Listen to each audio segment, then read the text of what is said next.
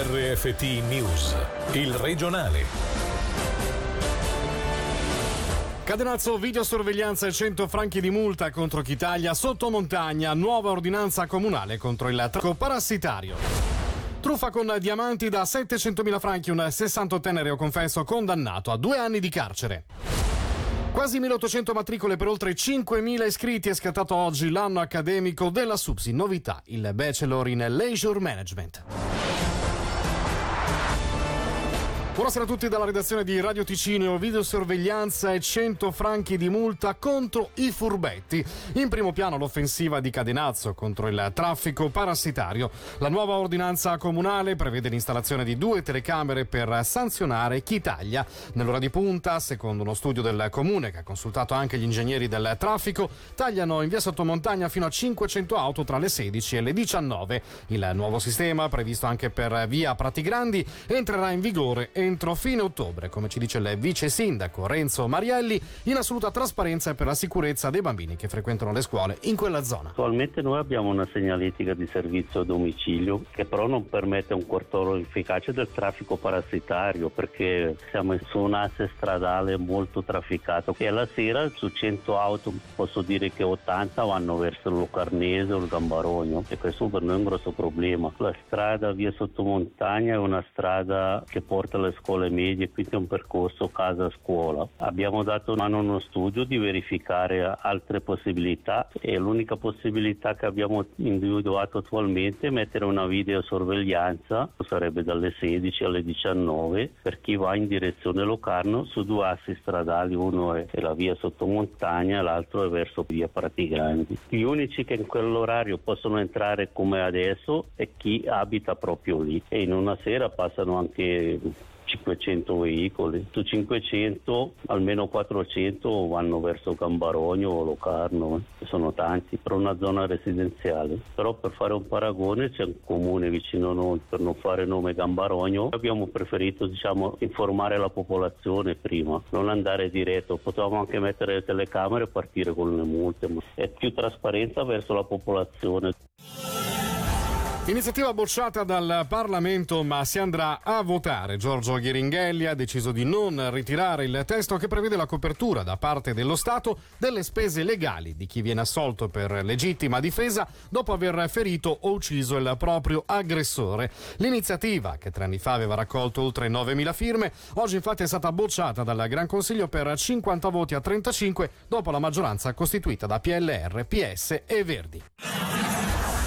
Ora la cronaca giudiziaria, truffa e tentata estorsione, due anni di carcere sospesi con la condizionale. Questa è la pena per il 68enne italiano colpevole di una truffa da circa 700.000 franchi ai danni di un pensionato. In aula l'uomo, reo confesso, si è scusato per il tentato raggiro e ha assicurato che risarcirà la vittima attraverso la vendita di un immobile di sua proprietà. Sentiamo Alessio Fonflue. Tutto ha avuto inizio nel 2016, quando l'imputato riuscì ad avere un prestito di circa 700.000 franchi da un pensionato italiano, offrendogli come garanzia dei diamanti, che affermava valessero circa 2 milioni. In realtà però si trattava di zirconi, che il 68enne consegnò alla vittima sulle sponde del Ceresio, togliendoli però dall'astuccio che li conteneva all'ultimo momento e pretendendo poi la metà del loro valore prima che il pensionato si accorgesse del tentato raggiro e lo denunciasse al Ministero Pubblico. L'accusa nei suoi confronti aveva chiesto una pena di due anni sospesi con la condizionale, anche perché all'inizio all'inizio del dibattimento l'imputato si è deciso di vendere una proprietà in Francia per risarcire la vittima. Una richiesta condivisa anche dalla difesa, che ha sottolineato come il 68enne non sia un truffatore seriale e sia sinceramente pentito.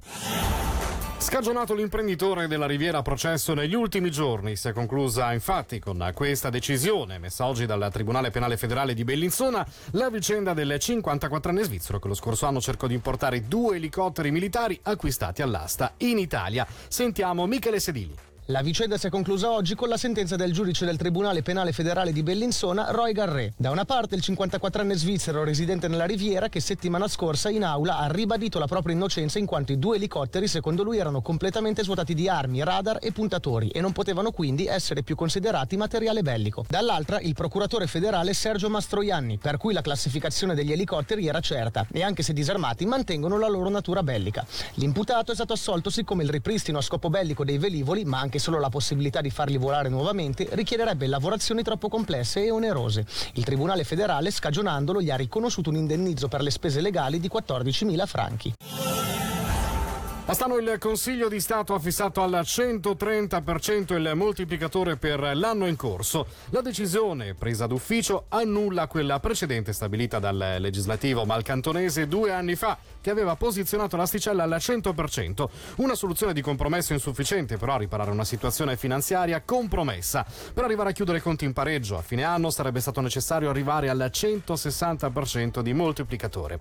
Urge quindi un'aggregazione che possa far uscire definitivamente il comune comune malcantonese dalle sabbie mobili. Il caposezione degli enti locali, Marzio della Santa. La situazione finanziaria del comune è legata a fattori sia congiunturali, penso a decisioni che sono state prese nel corso degli anni e che hanno fatto aumentare la voce di spesa, strutturali perché essendo piccoli anche le fluttuazioni delle entrate hanno un impatto più immediato, così come l'evoluzione dei costi ed è la ragione per la quale il Consiglio di Stato si sta facendo promotore con il municipio di Astano per andare a cercare vie aggregative. Con chi eventualmente sicuramente potrebbe andare a aggregarsi e le tempistiche. Con chi non è ancora stato stabilito, non basta Stano che si dice promotore di un'iniziativa in questo senso, servono gli altri comuni con i quali convolare a nozze. La tempistica con un orizzonte temporale massimo di due anni Elezione con eh, segnalazione alla magistratura. Oggi il Gran Consiglio ha nominato Tiziano Veronelli nuovo segretario generale. L'avvocato prenderà il posto di Jonathan Buzzini.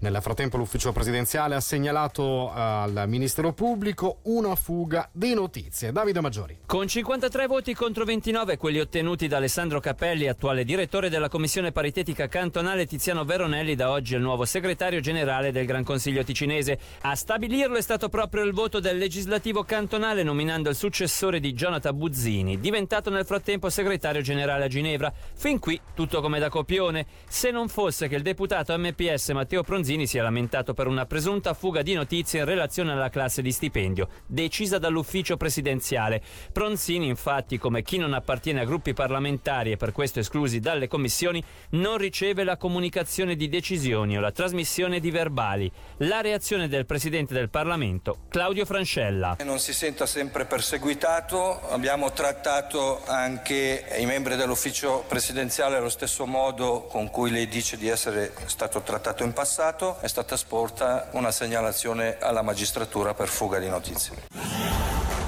Un anno di grandi numeri e nuovi bachelor. Ha preso via oggi il nuovo anno della SUPSI che oltre a registrare più di 5.300 studenti, da oggi proporrà una nuova laurea in Leisure Management. Proprio al nuovo anno accademico dell'Università Professionale abbiamo dedicato il radiogrammi di questa sera con il direttore Franco Gervasoni, qui in anticipazione. Quest'anno abbiamo il Leisure Management che abbiamo lanciato durante l'anno, ha avuto un ottimo riscontro da parte dei giovani vicinesi e, e quindi siamo molto contenti di aver avuto oltre 70 richieste per eh, circa 35 posti a disposizione che hanno iniziato oggi l'anno accademico. Un suggerimento poi alle giovani leve, quelli che arriveranno in prospettiva, è sempre quello di guardare con attenzione le offerte formative e capire soprattutto quali sono da un lato i desideri, eh, le attitudini, ma anche le prospettive di lavoro che i diversi settori professionali offrono.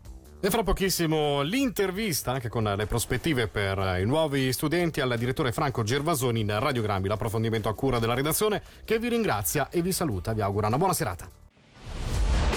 Il regionale di RFT, il podcast su www.radioticino.com.